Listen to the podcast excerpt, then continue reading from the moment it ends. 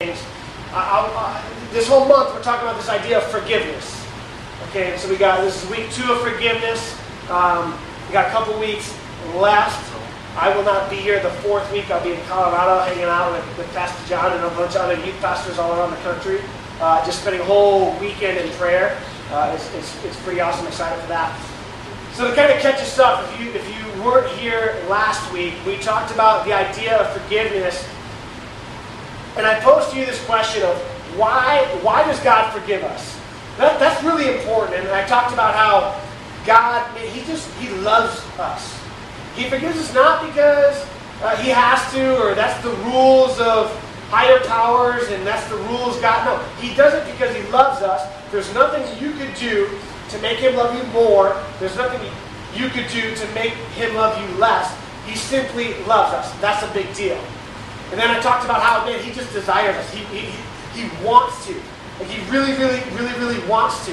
And then we talked about how He wants to reconcile that relationship. And we had that example of you and a friend at the beginning of the year who aren't friends anymore. That stinks. You don't talk. That relationship's broken. And we talked about God wants to reconcile that relationship. And we talked about how this forgiveness that God gives us is, is incredible. And, and you know, if you've received that forgiveness, you, you would know. Like, there would be no question in your heart whether you've experienced that or not. I mean, you would be radically different, and you would get all crazy. I, last week, I got excited just talking about His forgiveness. The more I talked about it, the more I got excited throughout the night. I was jumping up and down because it was just awesome. And so this week, we're going to kind of dive in uh, to another, this, this, because of God's forgiveness, you know, where do we go from there? And that's what we're going to be talking about uh, tonight. I, I'm wondering... Here tonight, just I, I like asking you guys questions, get a little feedback, because I, I, I get the, you know, the, where's he going with this? They're going to blank stairs to start.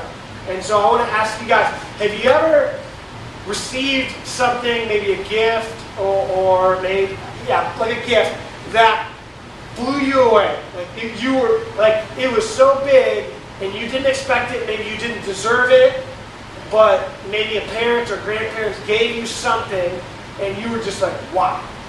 Is there anyone? Yes.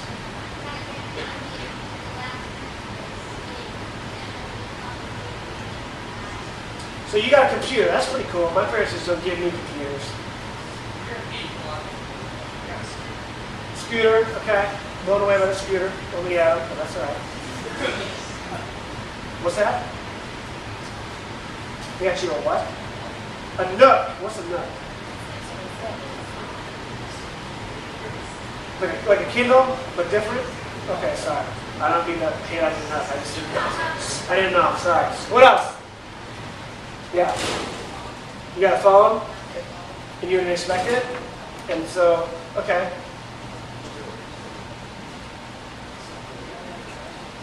The dirt race bike. Just gave it to you. It's like, hey, man, I'm not using it. Go ahead, knock yourself out. Play in the street. Kind of, how old were you? eleven? Brian was eleven with a dirt bike, just going crazy. A couple stories of things I've gotten. Over the past couple of years, I've been very privileged to, to receive some pretty big gifts. Uh, most of you, all of you, have not gone through uh, your own shower. You guys know what a shower, though, is, right? Or whether either it's a baby shower or a wedding shower. You, it, I struggled with this. Like, I knew, okay, I'm getting married a couple years ago, and so we're going to throw a party for everyone to come and give me stuff. Like, that's that's weird. Like, to me, I, like, I you know, girls go to showers all the time, but as a guy, I struggle with that. And I, I, I remember going to the shower, and we both have pretty big families and, and uh, a lot of people that really just wanted to bless us. And in the wedding shower, we probably got... I mean, anywhere between five thousand dollars and ten thousand dollars worth of stuff. I mean, it was incredible. And, and, I, and I, I felt like guilty as a Christian. I accumulated more stuff in one hour than most people would ever accumulate in, in, a, in an entire life, if you're talking about people in other countries. And man, I just, I struggled with that. Like, it, It was this gift that, man, I don't deserve all this stuff. Why are all these people buying me waffle makers and toasters and microwaves? And I mean, we didn't buy anything for the house, really. Everything we got was, we bought a mattress and a couch, and that was, that was on a T V. Uh, and that's pretty much it, but every single thing else, people gave to us. And it was really hard for me to express gratitude, because when you go to a shower, you, you sit up there and like there's just like this pile of presents. It's really awkward. Like, and like, so you pick one and you open it, and it was really hard for me to like convey my thankfulness. It was really hard for me to to tell each person equally how how. Excuse me, I'm gonna sneeze. Phew, got some allergies. Got some allergies going on. So it was really hard for me to to tell people, and like, man, like genuinely, I am so thankful. Like, what was I supposed to do? Like, I couldn't break down and cry over every gift. It just uh, that wasn't my personality. And gift after gift came, and I, man, I I, I told them, I, I said, I don't know how to put it into words. I just, I'm so thankful for all of your generosity, and thank you guys so much. And I just felt like there was no way I could be sincere enough to, to thank you. Same thing happened with the baby shower. I'll tell you the truth. Me and Julie have not bought Jax one thing. We haven't spent a dollar on Jax, because you guys and the church and our family is ridiculously generous. I mean, it was insane. We had two showers for this baby. He's got like thirteen pacifiers and seven blankies, and he's got so much stuff. It's out of control. And same thing happened. I was just so, I can't really express how thankful I am, you know. And, and I remember doing the first time, and I got smarter, the first time I, we did we did thank you cards. You know, you get some thank you cards, and it's like, thank you for the gift, you mean so much to me, and that's it. But I was like, no, I gotta tell everyone how thankful I am. I gotta write like at least a page. I gotta tell them what they mean to me and be real personal. And like halfway through, I'm like, this is the worst. It took me forever. My Julie's thank yous were done in like a week. Mine went like six months. Every week I do two, and I just couldn't couldn't do it. I got smarter um, when we did the baby shower. We just did these. Like, you, you know what? Though? They don't want to thank you for me. They want pictures of the baby. So we just sent out these these like generic thank yous that were all the same in these cards. But the, the thing is, it's really, really hard for, at least me, if you're anything like me, it's really hard for me to show gratitude, to show kind of like, thank you, and to be genuine with it. There was another time, and this was probably four or five years ago, I was interning under John McDonald, and, and back then, like I paid the church to work, and so I was paying him to, to, to, to help him and to preach, and it may sound crazy, but it was actually, you know, a great opportunity for me, and I would do it again. Um, but somebody at the you know at the time I was I was working, I was trying to get married, I had no money, and uh, I was working real hard, I was, all my money was going to school, and somebody gave me two thousand dollars. And to this day I have no idea who it is. It could be a volunteer in this room, I don't know. And I just remember, like, I struggle with not knowing, because John told me about it. He says, yeah, someone's giving you two thousand dollars, and I was like, that's a lot of money. I'm like, who's just got that kind of money just to give to somebody? And I, I struggled because I didn't know who it was. I still don't know. And I couldn't, th- I'm like, I can't take this and not thank this person. Like, I really need to tell them that, man, I hope I do, like, I got pressure now. I hope I get good grades, because now, like, this is a big deal. And I needed to do something to thank them, but I, I couldn't. And this last other example, I guess, in my life of, of thanking people is, you guys get, like, birthday presents and Christmas gifts, right? I, I hate, like, I love, well, I don't should say hate Christmas, but it was always hard, again, it was just hard for me to thank people. And I, every time, you know, my mom would go crazy and give us all these gifts, and I would kind of prepare in advance, like, okay, you're going to, not because I, I was totally sincere and genuine in my thinking, it was just hard to show it, like, you know, Mom, I'm so thankful that you got me these clothes or this underwear, like, I am thankful. I just really hard to show my gratitude, and I think I think that kind of correlates with a lot of Christians, because you think of Christmas, like, I knew the gift was coming. I knew every year I'm going to get it. I'm not blown away. You know, I guess at times maybe it's something I didn't expect. But my mom usually would, like, pick my gifts. There were things that I needed. And I would kind of pick what I wanted, and I would be so thankful. But I think, like, what, because I knew it was coming, it was hard for me to react and, and tell my mother exactly how thankful I was. And I think the same thing is, is true of Christians. Those of us who've grown up in church, we, we've heard about God's forgiveness our whole lives. And so when we finally experience God's forgiveness, we're like, oh yeah, you know, that, I, I've heard about it the whole time. I knew it was here. But you contrast to someone who's a brand new Christian, you're like, oh man, this is incredible. Dude, why haven't you told me about this? This forgiveness thing is awesome. Where, where's this been my whole life? I need it. And it, like, their reaction is totally different. And tonight what I want to do is I want to pose the question, how should we respond to God's forgiveness?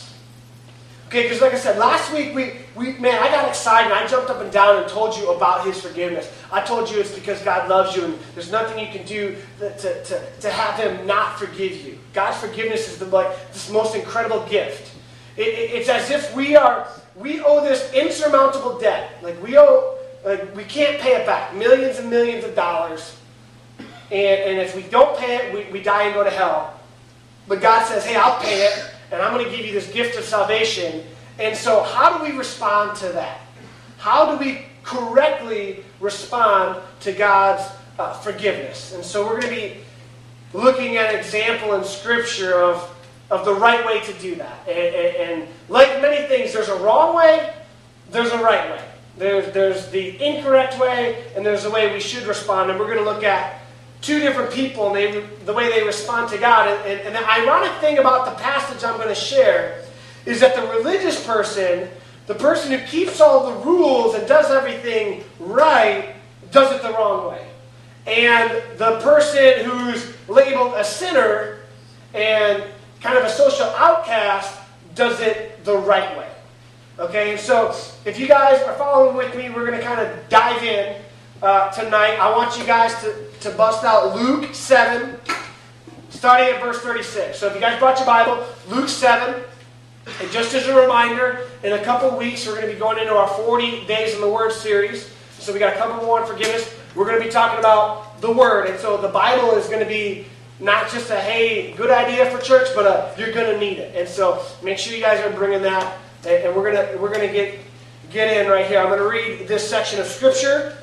I am going to set it up, tell you everything I know about what's going on at that time so that you guys can understand what's happening. And then I want to pull a couple things that we, we can learn out of this, this scripture, okay? So Luke seven, verse thirty-six says this. Now one of the Pharisees invited Jesus to have dinner with him.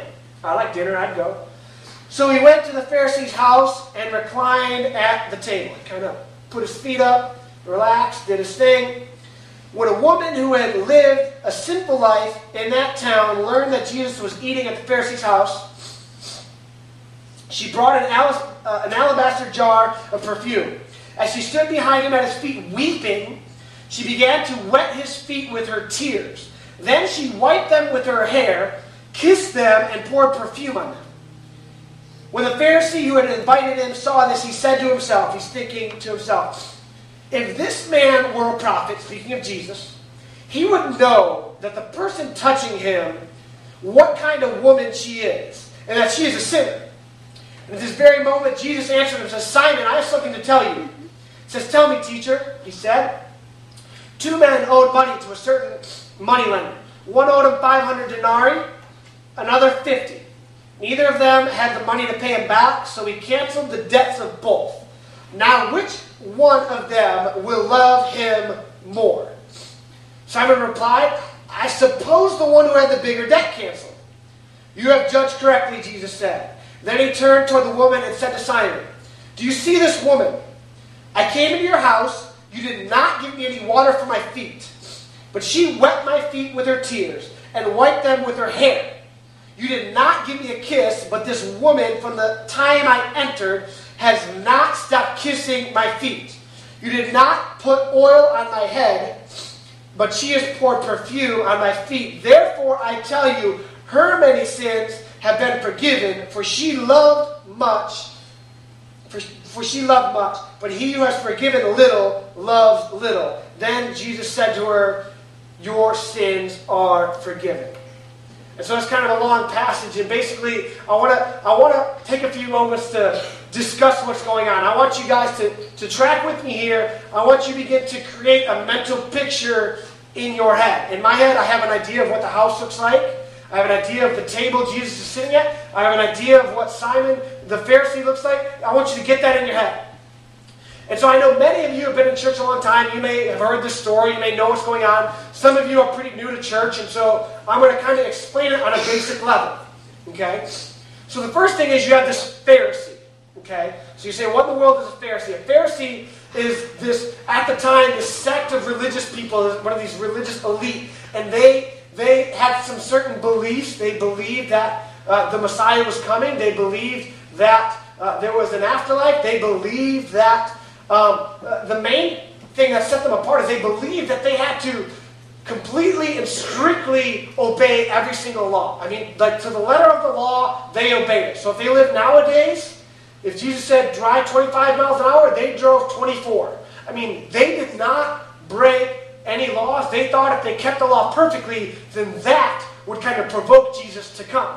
That's who these people were. And these people were at odds with Jesus. I mean, Jesus was teaching something that, you know, the law is good, but the heart matters. You can keep all the laws on the outside, but if your heart's messed up, then, then you're, you're wrong. You, you are more of a sinner than other people.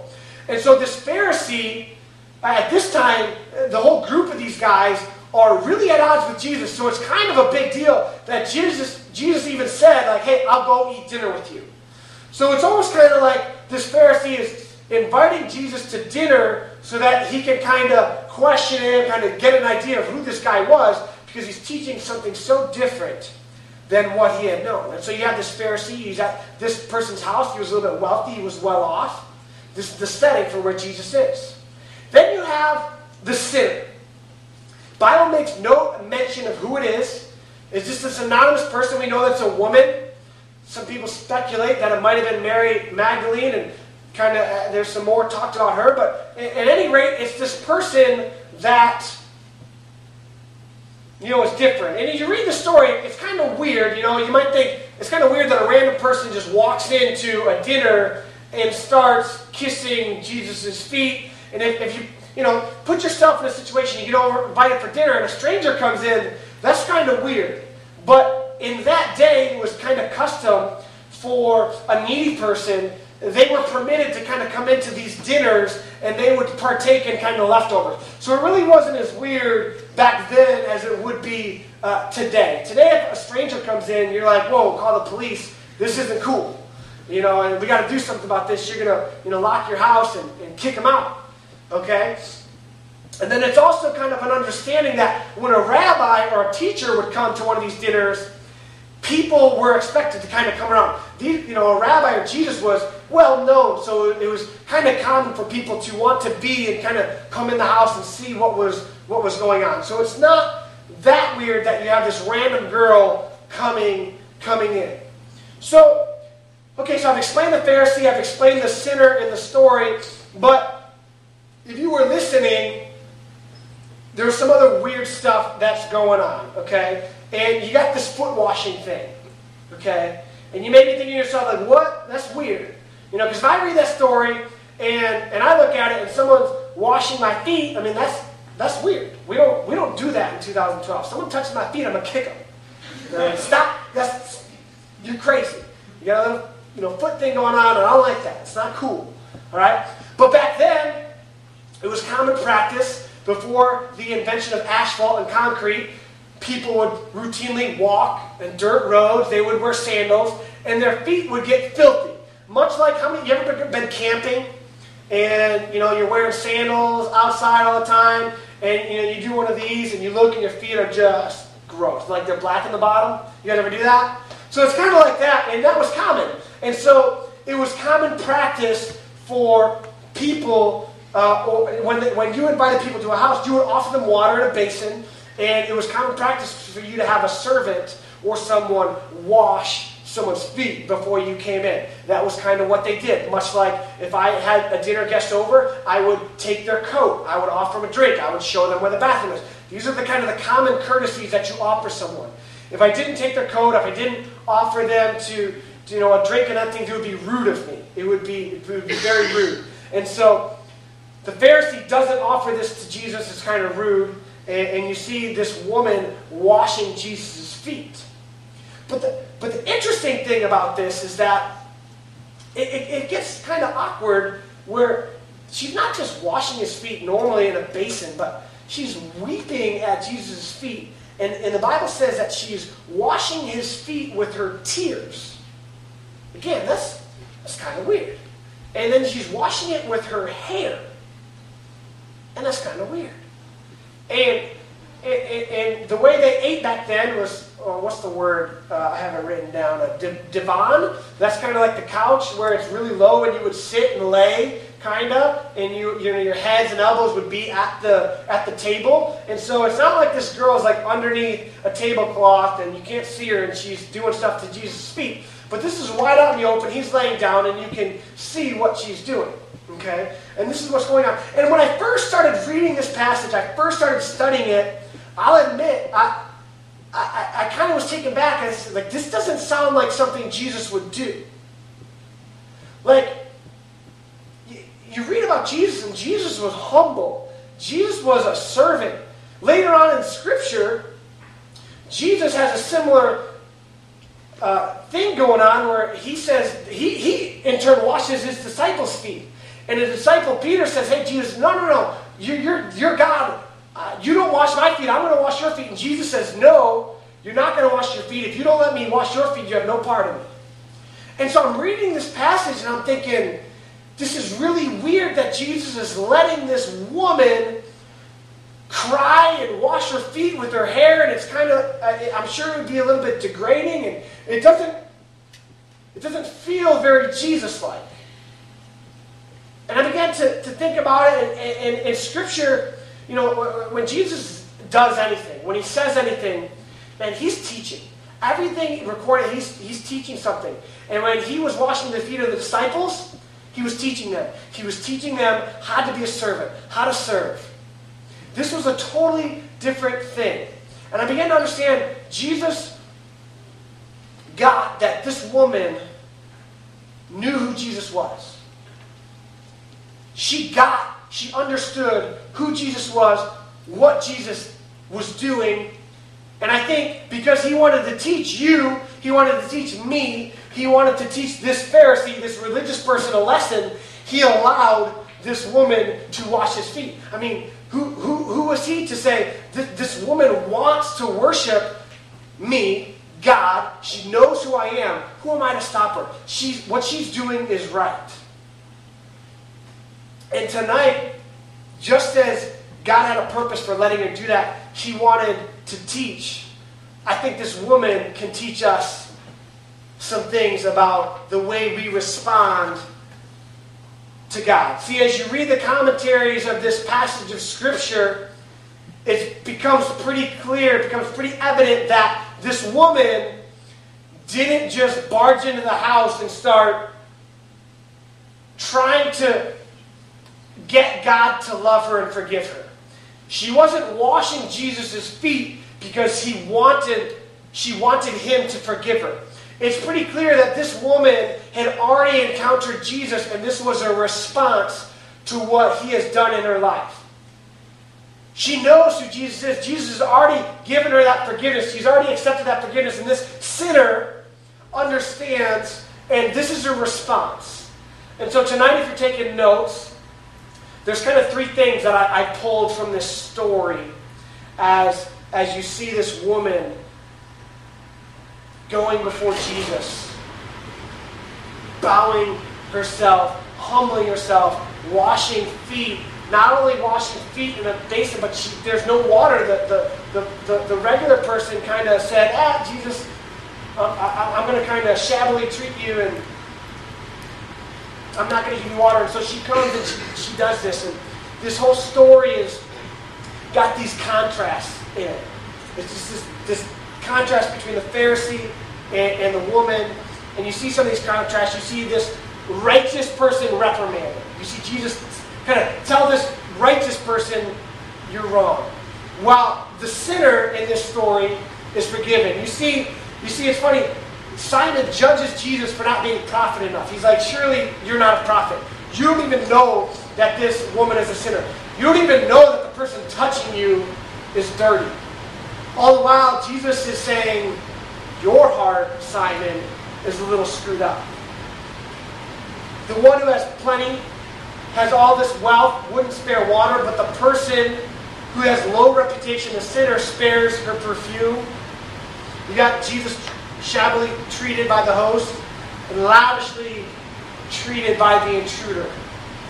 You got the person who's unwelcome. You got this person. Give us a picture of what it means and how we should respond correctly to Jesus. And so I want to go back to these verses. I want to talk about them each for a second, where Jesus takes Simon and he says, look, dude, this is where you screwed up. This is how you can learn from the sinner.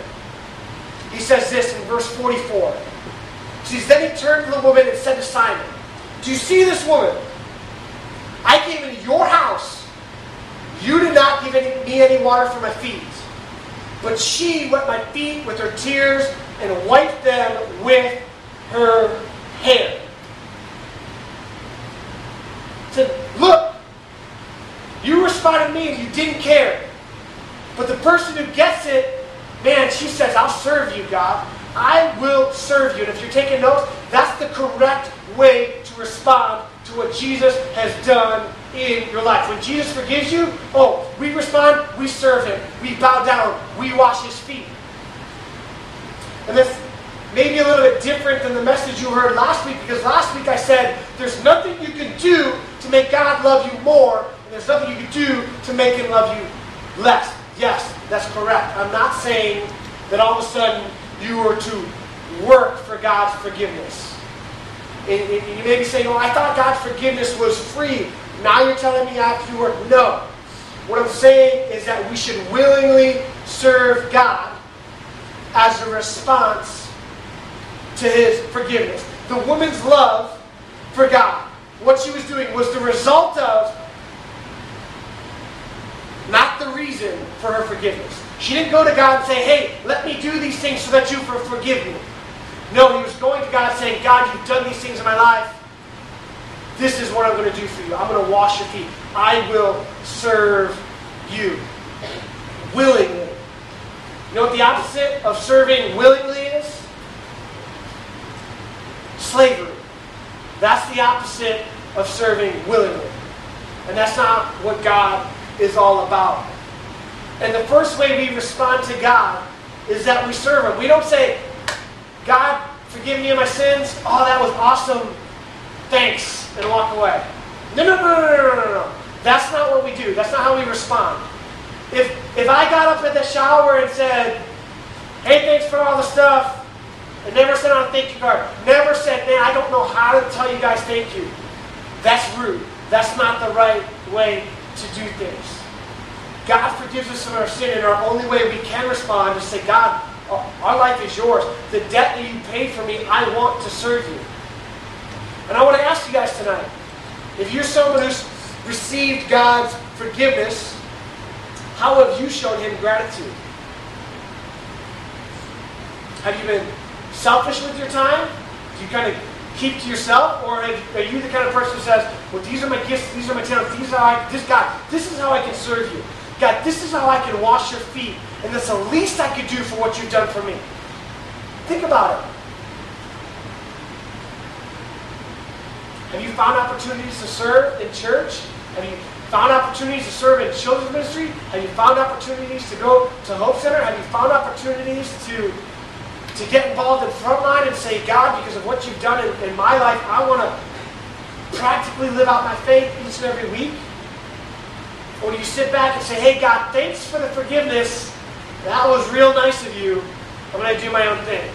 If I ever need it again, I'll come back. But you won't hear from me again until I need it. Don't be like the Pharisee who says, God, Jesus, you can come into my house, but kind of you're on your own. Be like the woman who says, God, I want to wash you. I want to serve you. That's the appropriate response to God's forgiveness. Verse forty-five, she says this. Jesus says to Simon, says, "You did not give me a kiss, but this woman from the time I entered has not stopped kissing my feet." You didn't even greet me. That's like saying, you know, when you come into a house, you give someone a hug, "I'm glad to see you." Simon didn't even do that. "I don't really care much about you, Jesus. You come in and eat my dinner. You can kind of be a part of what's going on, but I'm not going to show you any affection. I'm not going to show you any, any gratitude towards you. I'm not going to tell you you're worth anything." But Jesus said, this woman, this woman, this sinner, from the time she entered the room, has not stopped kissing my feet. And I'll, I'll just be, I'll be honest with you. I was studying for this message, I was reading it, and I read the passage. And I was trying to put myself into the context of the scene of what's going on, and I found myself looking at the woman, and I found myself being the kind of person that was like, that's weird. You're kissing your feet over and over again, that's, that's kind of disgusting. And I got real convicted. Because the second thing we learn from this woman about how we are to respond about Jesus' forgiveness is that we are to love Him openly. What does that mean? What does it mean to love or to worship God openly? What does it mean to worship Him? See, a kiss on the cheek said, "Hey, thanks for coming." A kiss on the feet, "Man, I'm bowing down. I worship you." And I, I felt horrible. I looked at her worship and I was like, that's a little... That's a little much. I don't know. I'm a pastor. I don't know if I do that. That's kissing someone's feet's weird. But man, we have to be willing, if we're going to respond to God's forgiveness, to worship Him openly. I mean, c- consider for a moment the courage it took her to do what she did. She's a complete outsider. She doesn't run around with the Pharisees and the religious people. She's unwelcome. She didn't get an invitation of this house. She's basically an intruder. She's uninvited, unwelcome. Yet she comes into this house where she knows she's going to get ridiculed. She knows people are going to look at her and they're going to be like, what is this girl all about? What is wrong with her? Yet she doesn't care. This woman, this sinner, doesn't care who's around, who's looking. She just says, I just want to worship God. I know because of what you've done, because of for the forgiveness you've given me, God, I will bow down at your feet and I will kiss them because you deserve. That is the appropriate response.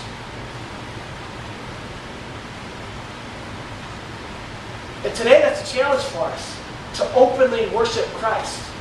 I've been hearing on the Frontline Facebook page, the challenge for this week was to bring your Bible just to clash with you. And it's been interesting just to see already, just by, you don't even talk about your faith, just by bringing an object of your faith into a school, people are already experiencing ridicule and judgment and sneers and looks and comments. Are we willing to worship? Are we willing to look like the woman did? Or are we unwilling to do those kinds of things? See, in our postmodern culture, there's kind of a polite way to talk about religion and an impolite way to talk about religion with people. And sadly, the polite way is to not talk about it at all.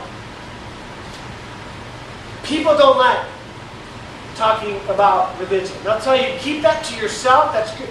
Religion's fine for you. Don't you dare talk about it with me. Don't ruffle the feathers.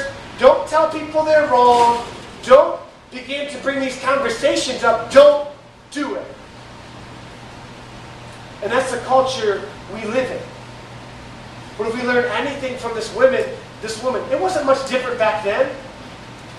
She, she walks in. I mean, half of us, we have trouble going into a church service and worshiping God, let alone going home and in our friends and family and openly. Openly, we'll get excited. What do we openly get excited about? Sports, you know, our favorite team. We'll, we'll openly get excited about those things. But yet when it comes to Jesus or God, we're like, eh, you know, and we'll listen maybe with our headphones in, but we would never, you know, listen to worship music where other people may be able to hear us. We might, we might find it hard to bring our Bible to school, but that's not the way we should respond to God's forgiveness. See, God forgave you this debt, this, this debt that you couldn't repay, and, and, and that's why, that's why when you see people worshiping God like crazy, that's why when you see them jumping up and down, and you see people just on their face, and you're like, that's kind of weird. No, it's not. That's the appropriate response to what God has done in their life, and that's someone who gets it, and that's someone says, God, you've done an amazing work in my life, and, and I'm going to kiss your feet. I don't care if it looks weird. I don't care if it's kind of culturally, culturally, culturally abnormal. I don't care. I'm going to openly worship you. I want to remind you of Jesus' words in Matthew ten. It says, therefore, everyone who will acknowledge me before men, I will also acknowledge him before my Father in heaven. Whoever denies me before men, I will also deny him before my Father in heaven. That's heavy words. But Jesus basically lays it out to us. Acknowledge me and I will acknowledge you. Don't be ashamed of who I am. Openly worship me. Be like the sinner. Be like the woman who comes in, doesn't care about anybody else, doesn't care what's going on, doesn't care about the cultural norms, but just says, you know what? I'm going to worship you. I'm going to openly worship you, and I don't care what these people say. Verse, forty, uh, verse forty-six, Jesus says one last thing to the Pharisee. It says, you did not put oil on my head, but she has pour, poured perfume on my feet. Jesus says, you didn't pour oil on my head. That was basically like sunblock. I've been traveling. It's been hot out. We live in Israel. It's sunny. You didn't even give me S P F thirty. Think about it. Don't worry about it. You, you didn't, you didn't give me a basic, a basic need of mine. That's kind of customary. Yet this woman takes this expensive perfume, this commodity, you know, in, a, in an alabaster jar, which is, you know, when you guys buy colognes and perfumes and they're in all these fancy bottles and stuff, all these crazy glass things. I mean, that's what is valuable. And this this woman pours it on, not his head, his, his feet, Jesus' feet. And what do we learn here? The woman shows us that we should love extravagantly, lavishly. These adjectives that say, it was way too much. Like, hey, there was no need to dump perfume on someone's feet. There was no need to do that.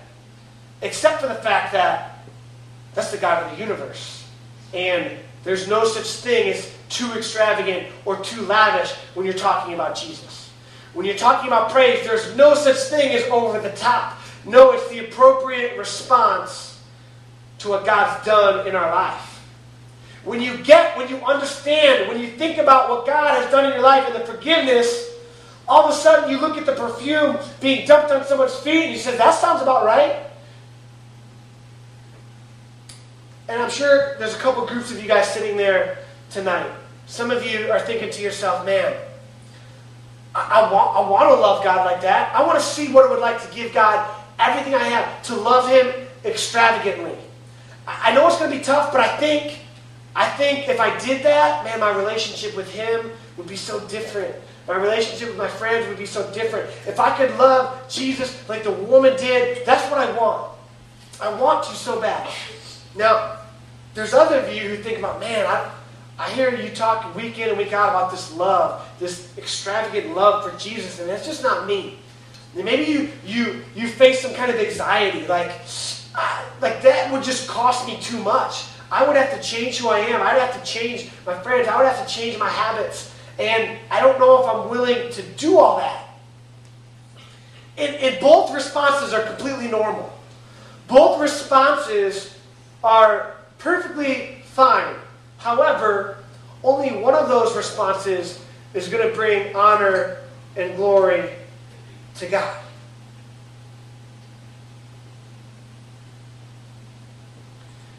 is this desire is, is kind of missing in your life. If you're saying, you know, Pastor Matt, I, I want to love God like that. I want to, but I just, I don't know, I just feel dry.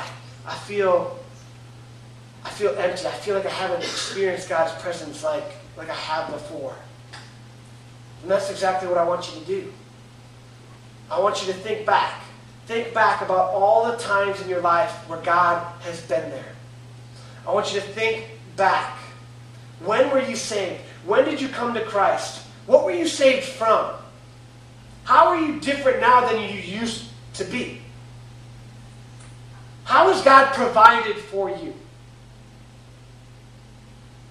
And this one, this is one that always brings me joy. How has God sought after you?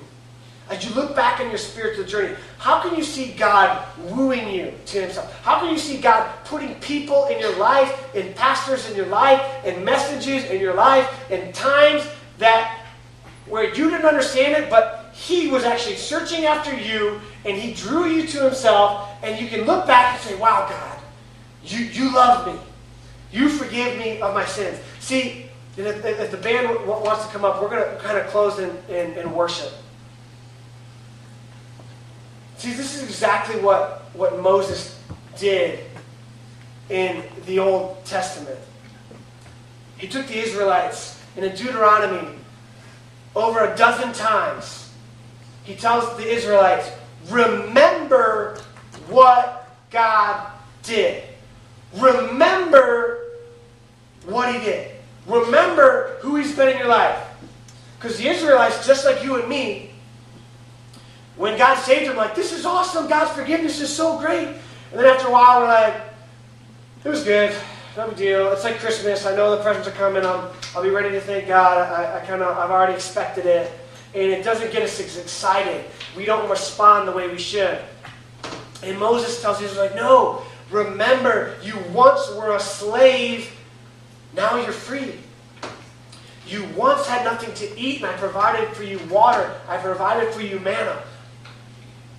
You once had nowhere to live, and I gave you a promised land. Remember what he's done. And the reason we do that is so that we can appropriately respond to God's forgiveness. See, see last week it was all about it was all about God. It was all about Jesus. It was all about what he does in our lives. I mean, I was excited. I was telling you about his forgiveness, and if you haven't experienced that, you need to ask him for it. And when you experience God's forgiveness, there's nothing like that. There's nothing like the moment. I remember it clear as day when I sacrificed everything. I said, God, I don't want to live for myself. I want to live for you. I remember that. I remember the tears of joy. I remember the weight being lifted off my shoulders. I remember how amazing it was. And the only appropriate response for me to God's forgiveness in my life was to serve him. Was to worship him, not just in church, openly. I don't care who sees it. I don't care what it looks like. I'm going to openly worship Jesus.